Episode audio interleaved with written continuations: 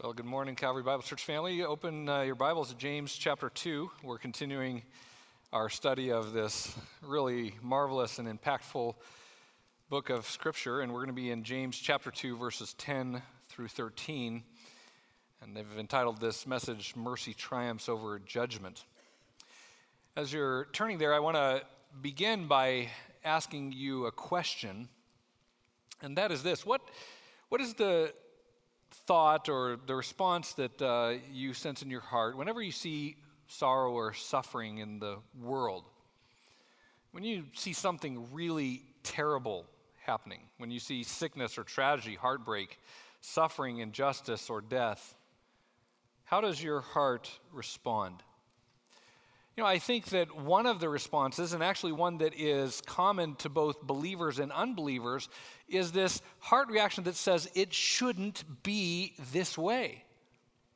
Don't you find yourself reacting that way? You see something terrible and you're like, it shouldn't be this way. Why is it this way? It shouldn't be this way. And that soul level intuition, again, shared by both believers and unbelievers, is absolutely correct. It should not be this way. This is not how it should be. At the beginning and the end of the Bible, God tells us how it's supposed to be. Genesis 1, verse 31, it says, God saw all that he had made, and behold, it was very good.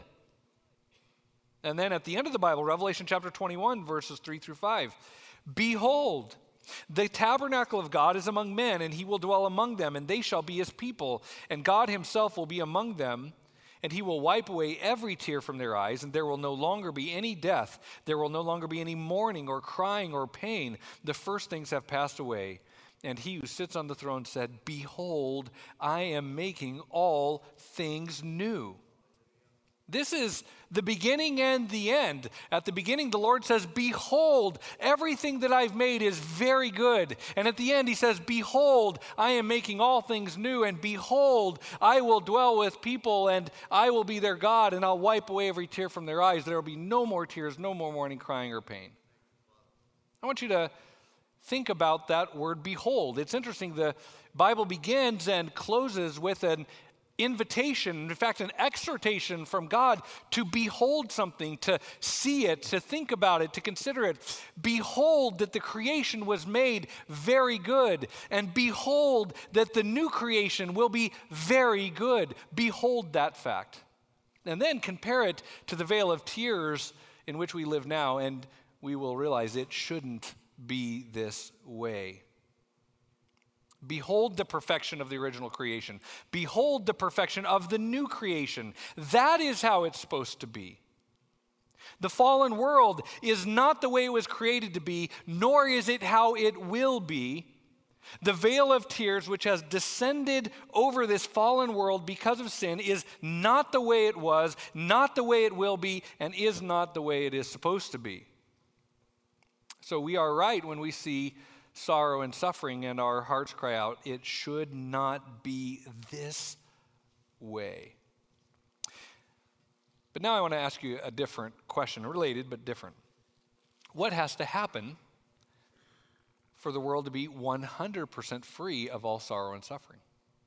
What would it take for it to be the way it's supposed to be? For the world to be 100% free of all sorrow and all suffering? And I would like to suggest to you an answer to that question, and I think it can be answered in a single word. The word is perfection. That's what it would take perfection. It would take perfection for there to be no sorrow or suffering. For there to be no suffering and no sorrow, the world and everyone in it would have to be perfect. For there to be no tears, no mourning, no crying, and no pain, the world and all who dwell in it would have to be absolutely, totally perfect. This is pretty obvious.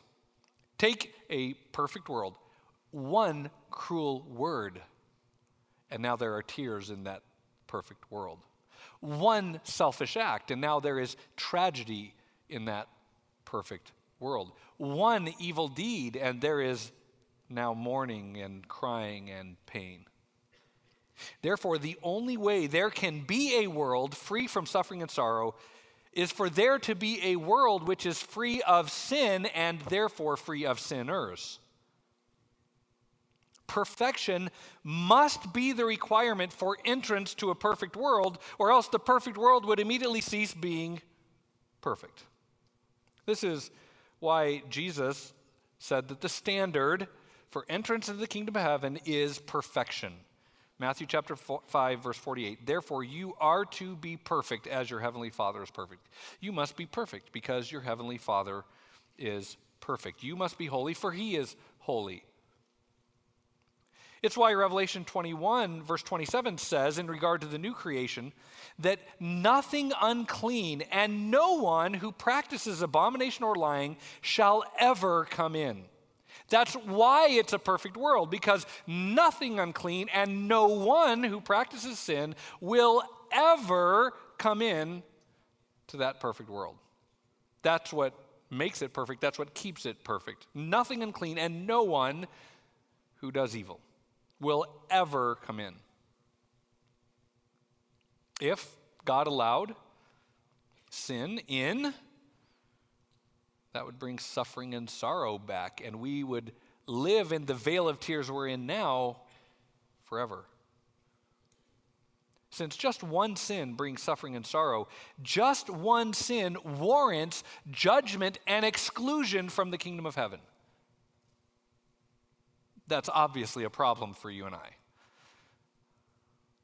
But James is going to end our passage this morning by telling us that mercy triumphs over judgment. It was in the mercy of God displayed in the cross and in the resurrection that mercy triumphed over judgment. And we're going to walk through James's teaching on this subject. In our passage for this morning, James is going too remind us that even one sin is to many to be admitted into the kingdom of heaven on our own merits. He's going to tell us that every sin breaks the highest law and that every sin betrays the highest lawgiver. That's going to be in the first two verses. And then he's going to tell us that those who have received liberty live it, and those who have received mercy give it. And then he will conclude by saying that mercy triumphs over judgments. let's read the passage together James chapter 2, verses 10 through 13. For whoever keeps the whole law and yet stumbles in one point, he has become guilty of all. For he who said, Do not commit adultery, also said, Do not commit murder. Now, if you do not commit adultery, but do commit murder, you have become a transgressor of the law. So speak and so act as those who are to be judged by the law of liberty. For judgment will be merciless to one who has shown no mercy. Mercy triumphs over judgment. The first thing we see in verse 10 is that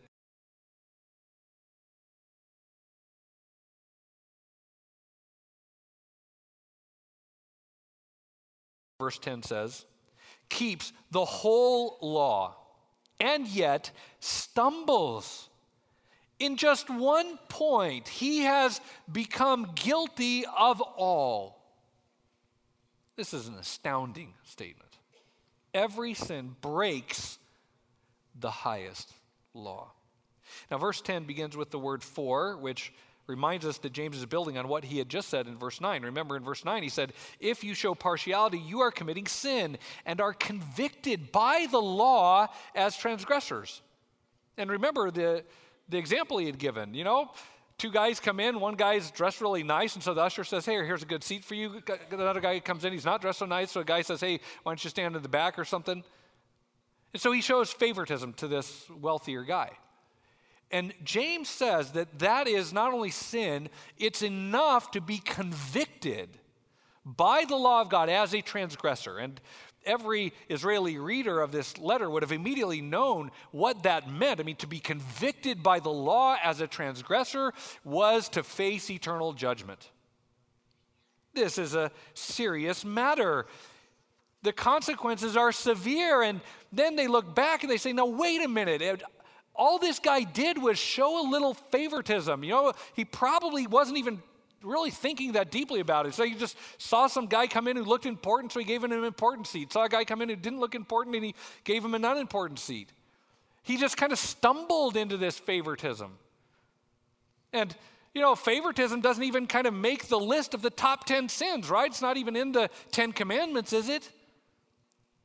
So you're saying that this, at least from a human perspective, relatively minor sin, uh, uh, an oversight, uh, uh something this guy stumbled into, is enough not only to be labeled as sin, but to convict him as a transgressor in the eyes of the law? That's astounding. His readers would be saying that after reading verse 9. And so in verse 10, he's going to give an explanation. He says in verse 10, for, or for this reason, or this is why. He's going to explain why even seemingly such a minor thing has such major consequences. He says, For whoever keeps the whole law and yet stumbles in one point, he has become guilty of it all. What James is saying is that God's moral law is a complete and a unified whole. Yes, there are individual commandments and principles, but they are all interrelated, all connected in all parts of one divine law. When the scriptures talk about the commandments of God, it uses the Greek term entole. When it talks about the law of God, it uses the term nomos. Nomos is the whole, and entole are the individual parts. The commandments are parts of one whole, one law of God. And the law is not like a set of glass dishes. You know, if you have a set of glass dishes, you know, and you have like the you know like the centerpiece ones, and then you have kind of the you know more common everyday ones. You know, let's say say someone has kind of you know, all their dishes are glass dishes. So they have the expensive china, right? The stuff that comes out on holidays, and then they kind of have their common cups and you know the you know just the the inexpensive kinds. And someone might think, right, if the law was like a set of glass dishes, someone might think, you know, if you took one of the inexpensive cups and you know you were careless and you dropped it and you broke it. You know that's a bummer but not a super big deal. You didn't break the china the important ones the big ones the expensive ones. It was just this little cup. You broke one little thing but there's 50 other pieces that remain intact James is saying the law is not like that. The law is not like a set of glass dishes where you can break a small one without breaking the others. Rather, the law is like a, a, historic stained glass window in a historic cathedral. If you break it at one part, you shatter the whole thing. The law is like a single stained glass window. Yes, it has individual colors and parts, the various commandments and principles. But all of the individual colors and parts are part of one beautiful and good thing. So if you break it at just one part, the whole thing shatters and you're guilty of ruining it all. In the same way, every sin violates God's law. Every sin shatters the holy perfection which God intended when He created the world to be very good. You see, this this dividing line between the world of sin and suffering and the world where there is no suffering because there is no sin. The line between those is the law of God. It's a stained glass window. You break it at one part, the whole thing shatters. And so, the violator of the law is rightly considered guilty and is subject to judgment. Imagine you take just a small rock and you throw it through that 1,000 year old stained glass window. And it shatters. Now the rain comes in. Now the cold comes in. Now it's miserable inside for everyone.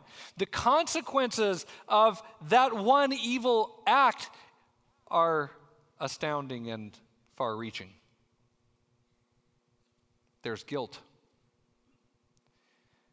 Whoever keeps the whole law and yet stumbles at just one point is guilty of breaking it all, says James.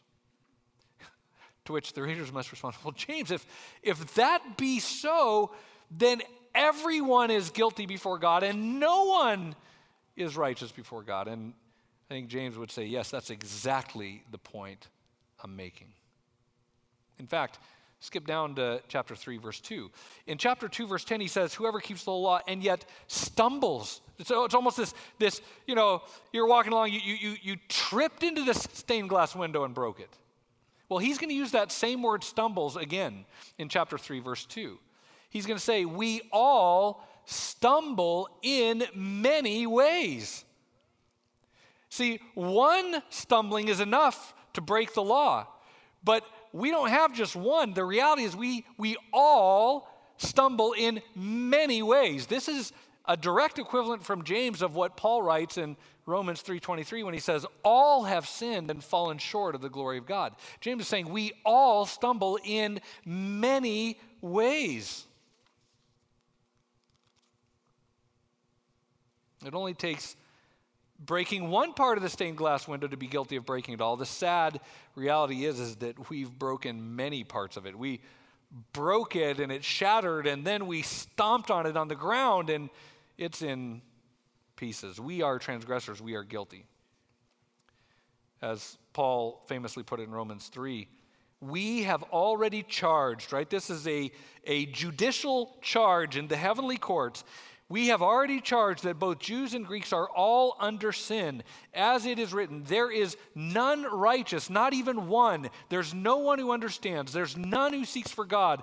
All have turned aside. Together they've become useless. There's no one who does good. There's not even one. Their throat is an open grave. With their tongues they keep deceiving. The poison of serpents is under their lips, whose mouth is full of cursing and bitterness. Their feet are swift to shed blood. Destruction and misery are in their paths, and the path of peace they have not known. There is no fear of God before their eyes. And so then what's the verdict? He says in verse 19, We know that whatever the law says, it speaks to those who are under the law, so that every mouth may be closed and all the world may become accountable to God.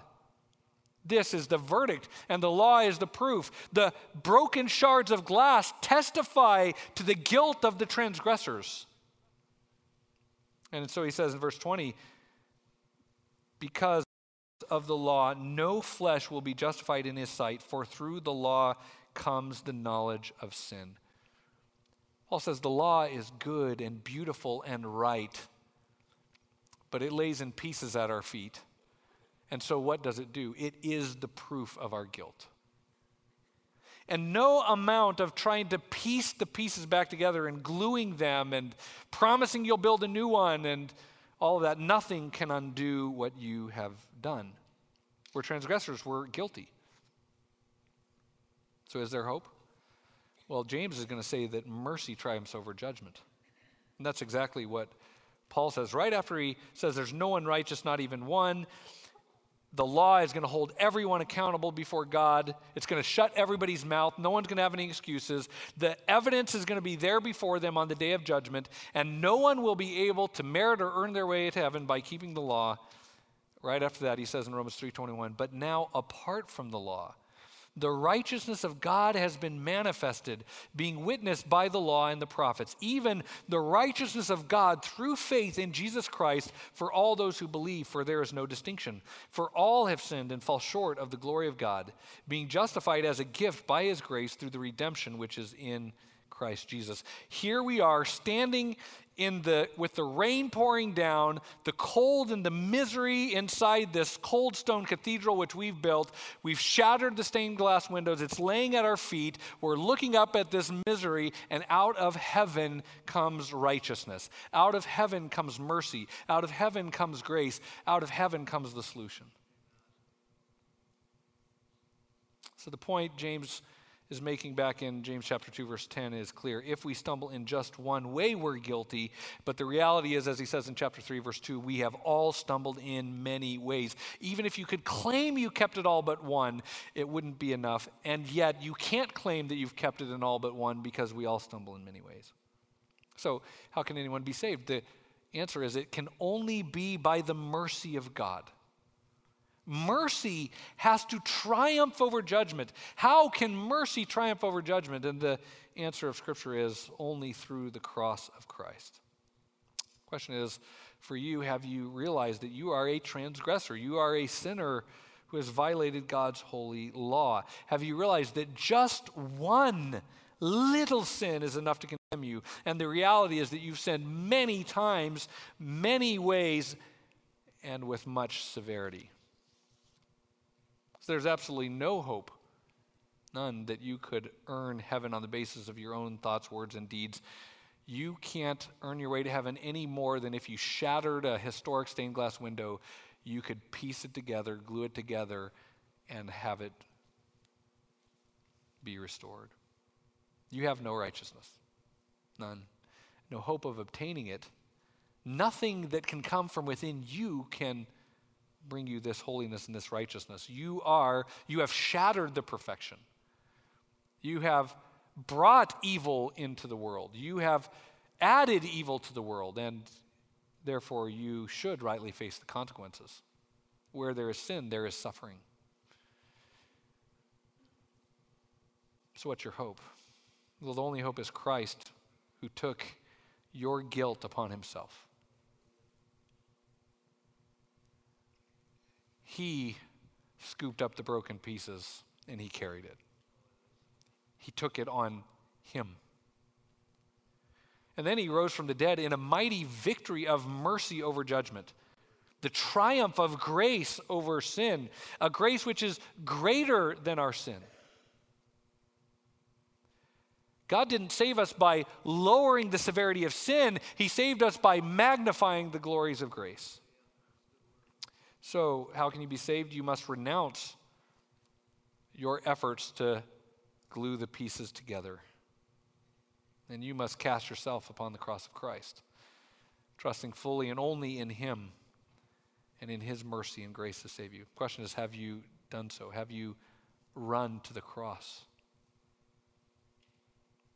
If not, I hope the words of James in chapter 2, verse 10 will ring in your ears and in your heart until you do.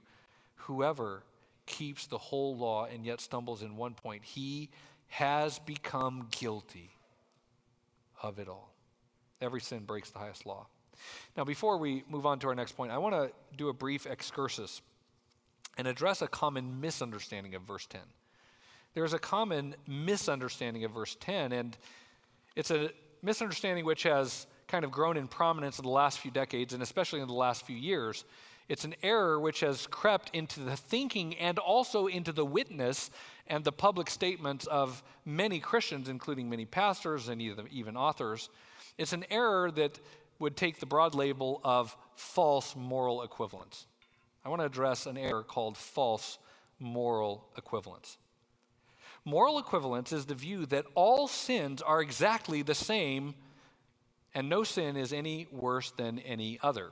This is, you know, you hear it commonly say, well, sin is sin. All sin is the same. All sin is the same. Really? Really? All sin is the same. Now, what James just said is all sin, even the smallest, even the less worst, all of it violates perfection, all of it shatters the stained glass, all of it makes you worthy of guilt. But that is not the same as saying that all evils are equally evil or have the same severity of both moral consequence and of punishment. I often hear Christians, many of whom should definitely know better, saying things like, sin is sin. My sin's no different than your sin. Your sin's no different than anyone else's sin. No, no, that's not true. All sin is sin. And any sin is enough to condemn, but it is simply untrue that all sin is morally equivalent. And the scripture is crystal clear about this. A student who cheats on a test and Hitler, who gassed six million people to death, both sinned. Both are guilty before God, but it is absolutely unbiblical and frankly highly illogical to think that there is moral equivalence between cheating on a test and committing genocide against the people of God. Sin is sin, and any sin is enough to condemn. But just as there are different punishments for different crimes in human law, there are also different degrees of punishment for different degrees of evil in divine law. And this is clear from the beginning to the end of Scripture. So, for example, the scripture says all idolatry is sin. But the Lord used Israel to bring incredible wrath on the Canaanites. Why? He said, because they commit a particularly repugnant form of idolatry. They take their infant babies and bake them alive on the arms of Molech. And that is an abomination in my sight, the Lord says. And so he brought swift and severe judgment. Were all the rest of the nations not guilty of idolatry? Sure, they were guilty of idolatry, but this was a particularly heinous form of idolatry.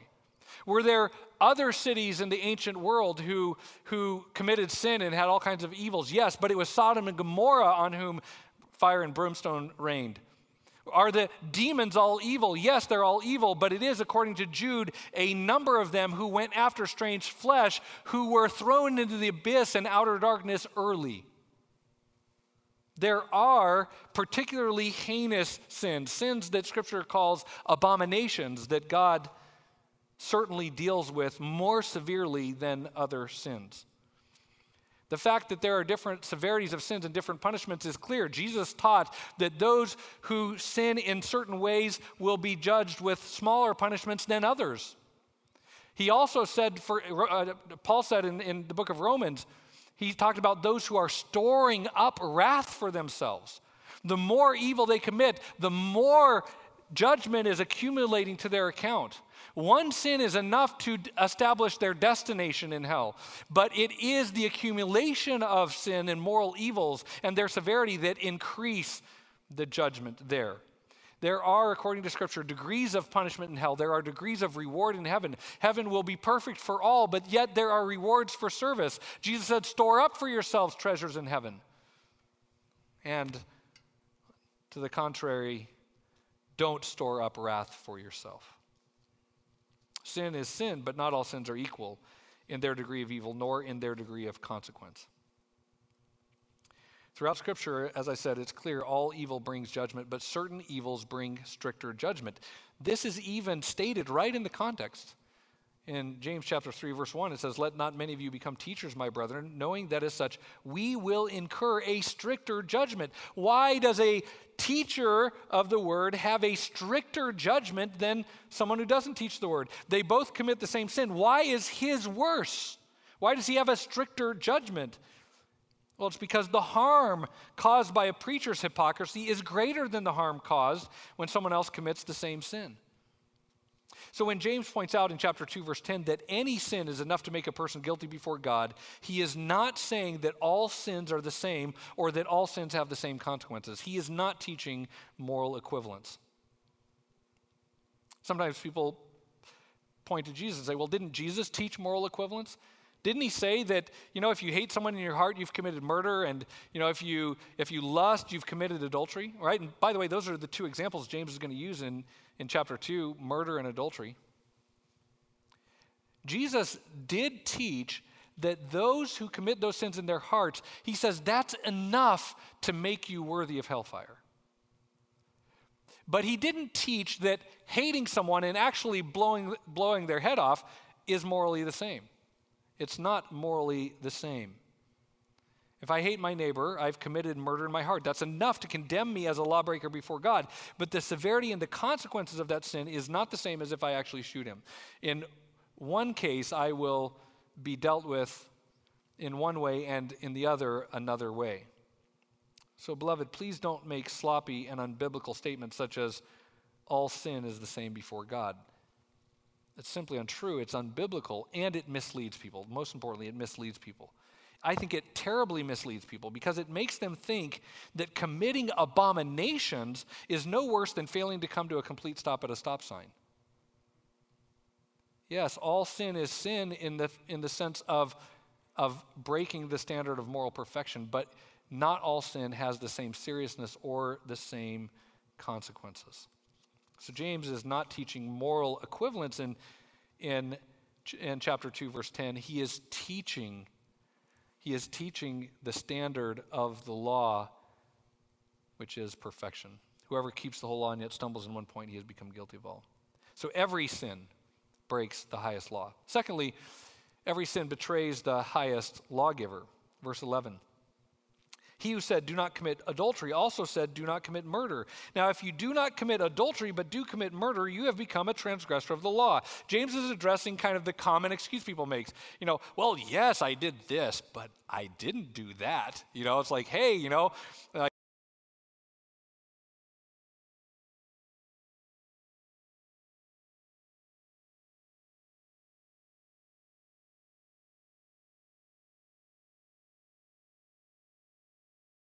The reason they're part of the same law is because they both come from the same lawgiver. The unity of the law comes from its source. In chapter 4, verse 12, he's going to continue this thought when he says, There is only one lawgiver and judge, the one who is able to save and to destroy. The unity of the law comes from its unitary source. There is one lawgiver and judge. Will Varner comments, quote, there is only one lawgiver, which is a point he will later firmly declare in chapter 4, verse 12. Therefore, there is one whole and entire law, not just many individual and separate laws unrelated to each other. Since the law is the expression of the will of the one who gave it, the transgression of a single portion of the law is disobedience to that one will, and consequently, a transgression of the whole law. End quote. So, James wants us to remember why sin is so awful. Sin is so awful because of who the crime is against. See, the one who said, Don't show partiality, the one who said, Don't murder, the one who said, Don't commit adultery, the one who said, Thou shalt love your neighbor as yourself, that royal law that he talked about earlier in chapter 2. The same one is the one who gave all those laws. And so when we violate any of them, we violate his will. We betray the highest lawgiver. Now, one of the, I talked about how, you know, there's, there's not moral equivalence between evils. One of the most obvious moral principles regarding severities of evil is that the worst crimes are those per- perpetrated against the pure and the innocent. So, for example, murder is always evil. But if a mafia guy kills another mafia guy, we don't consider it to be exactly the same as if the mafia guy kills a child. Well, what is the difference between a mafia guy killing a mafia guy and a mafia guy killing the child? It is the innocence of the child, it's the moral purity of the child. The more the target or the victim of the crime is morally innocent, the worse the crime is considered. Another obvious moral principle is that guilt increases when crime is committed against a moral authority. And the higher the moral authority, the worse the crime. So, for example, if you walk up on a stage and you slap a comedian, a comedian, that's one level of evil, but if you walk up to a judge and slap him, that's another level of evil. It is the moral authority of the target that determines the severity of the crime. A third obvious moral principle is that guilt increases with the consequences of the crime, the harm caused by the crime. So, for example, drunkenness is always bad. It's wrong to get drunk at home alone where you can't hurt anyone. But that doesn't create the same harm as if you then get in your car, drive through a red light, and kill a family with three kids. Guilt increases in proportion to the harm caused by your action. That's why in that case, there, if you kill four people, there's four counts of manslaughter against you. If you kill one, there's one count of manslaughter against you. I want you to consider those three obvious and universally held moral principles in light of what James says in verse 11 that every sin is a sin against God. As David says, Against you and you only I have sinned and done what is evil in your sight, so that you are justified when you speak and you are blameless when you judge. David is saying the reason that God is just in his judgment, blameless in his judgment of the sinner, is because of who the sin is against. Again, let me recount the moral principles and apply them to God. Since a sin against a morally pure being increases guilt, sin against God, who is perfectly morally holy, increases guilt infinitely. And since guilt, secondly, increases when sin is committed against a higher moral authority, sin against God brings infinite guilt because he is the highest moral authority. If it increases your guilt to slap a judge, increases your guilt more to, to slap the Supreme Court justice, then at what level does it raise your guilt when you slap the face of God, the judge of all judges? Third, since guilt increases with the harm caused by an action, Sin against God brings infinite guilt, for it robs him of glory and plunges the world into suffering and sorrow. The consequences of sin against God are immense. And so, when we understand that every sin betrays the highest lawgiver, we will understand the sinfulness of sin. It is a crime against the most holy. It is a crime against the highest lawgiver. It is a crime with infinite, eternal consequences because the same one who said, Don't show partiality, said, Love your neighbor as yourself, said, Don't murder, don't commit adultery. You betray him when you sin. So in verses 10 through 11, James has taught us that every sin breaks the highest law and every sin betrays the highest lawgiver. Well, what is the conclusion then? The conclusion begins in verse 12. Those who have received liberty must live it. He says in verse 12, So speak and so act as those who are to be judged by the law of liberty. You need to speak and act in ways that correspond to your profession of faith. These are two commands speak and act, and they're in the present tense. So regularly, habitually speak and act in a way which conforms to your belief that you will give an account to the Holy One. James says we should live as those who are to be judged by the law of liberty. This is an interesting phrase, law of liberty. Back in verse 8, he called the law the royal law, speaking of its source. It comes from the King of all kings. Now he's going to talk about its effect. It's the law which produces liberty. This is, this is a, uh, a, a, a statement of the source or the, or the destination of it. Royal law is its source, and liberty is its effect. God's commandments are the edicts of a king. It's a royal law. They come from him. Therefore, they carry his absolute authority. But obeying God's commandments brings liberty. It is the law which produces liberty. That's what Paul says in Romans chapter 6 when he says, You used to be slaves of sin. Now you've been set free in order to obey God. And Jesus said, When the Son sets you free, you will be free indeed. This law is not here to bind you. This law is here to free you, to free you from your slavery to sin, to free you from the vale of tears, to free you from the sorrows that come from evils. God's law is good and holy and right and just. It sets you free. It is the law of liberty, so obey it, and you will be truly free. Those who have been set free live in accordance with that freedom. Those who have received liberty live it. Secondly, those who have received mercy give it. Those who have received mercy give it. He says, For judgment will be merciless to one who has shown no mercy.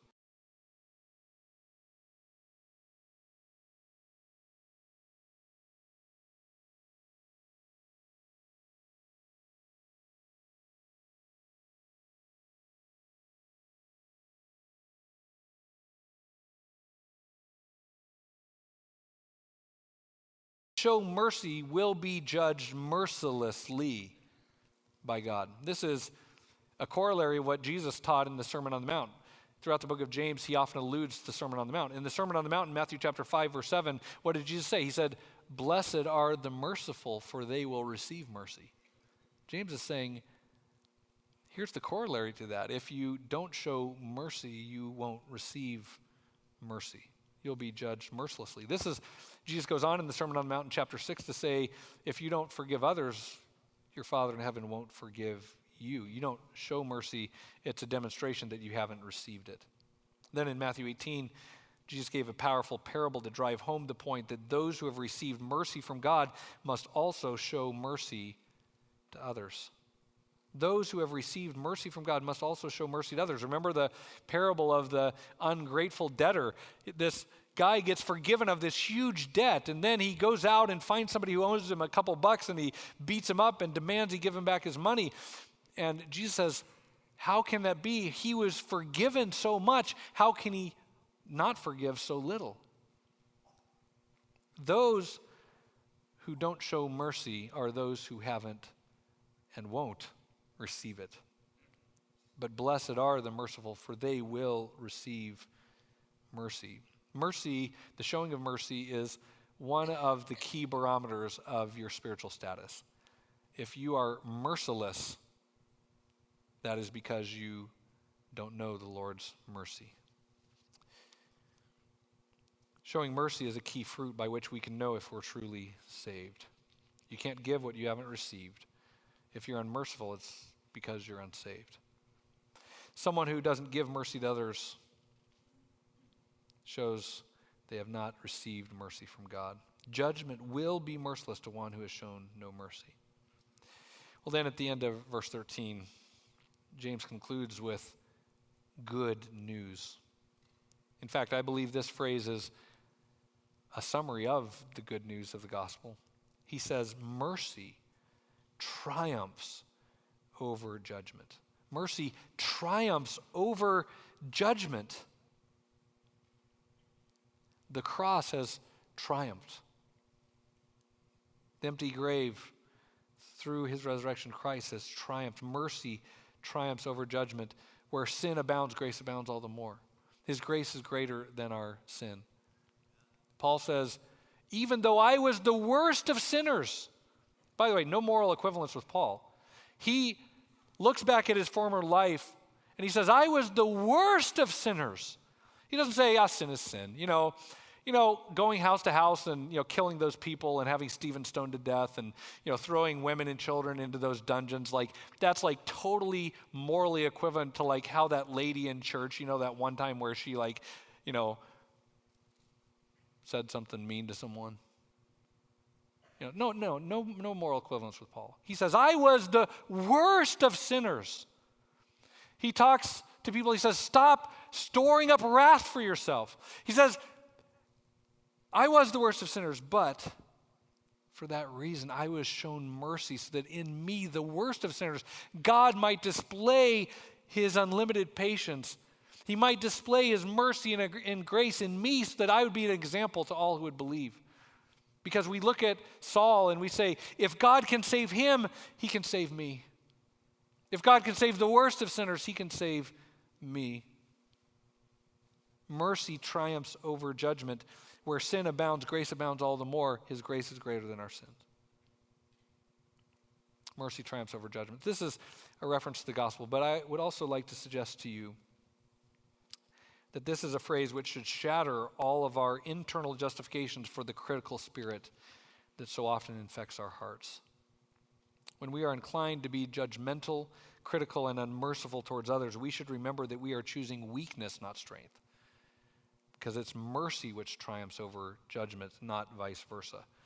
We hold on to grudges and offenses typically because angry bitterness makes us feel powerful, and we, we feel like we would be giving up power to, an, to, to some person, to some evil person, if we were to extend mercy to them. But it is mercy which triumphs, it is mercy which is strength, it is mercy which overcomes. Unforgiveness is actually a manifestation of weakness because judgment is weaker than mercy. So don't hold on to anger and bitterness. That leads to weakness and defeat. Instead, show mercy. In showing mercy, you triumph. And that is only because of the death, burial, and resurrection of Jesus. Only because of that can mercy triumph over judgment. If you've received mercy, give mercy.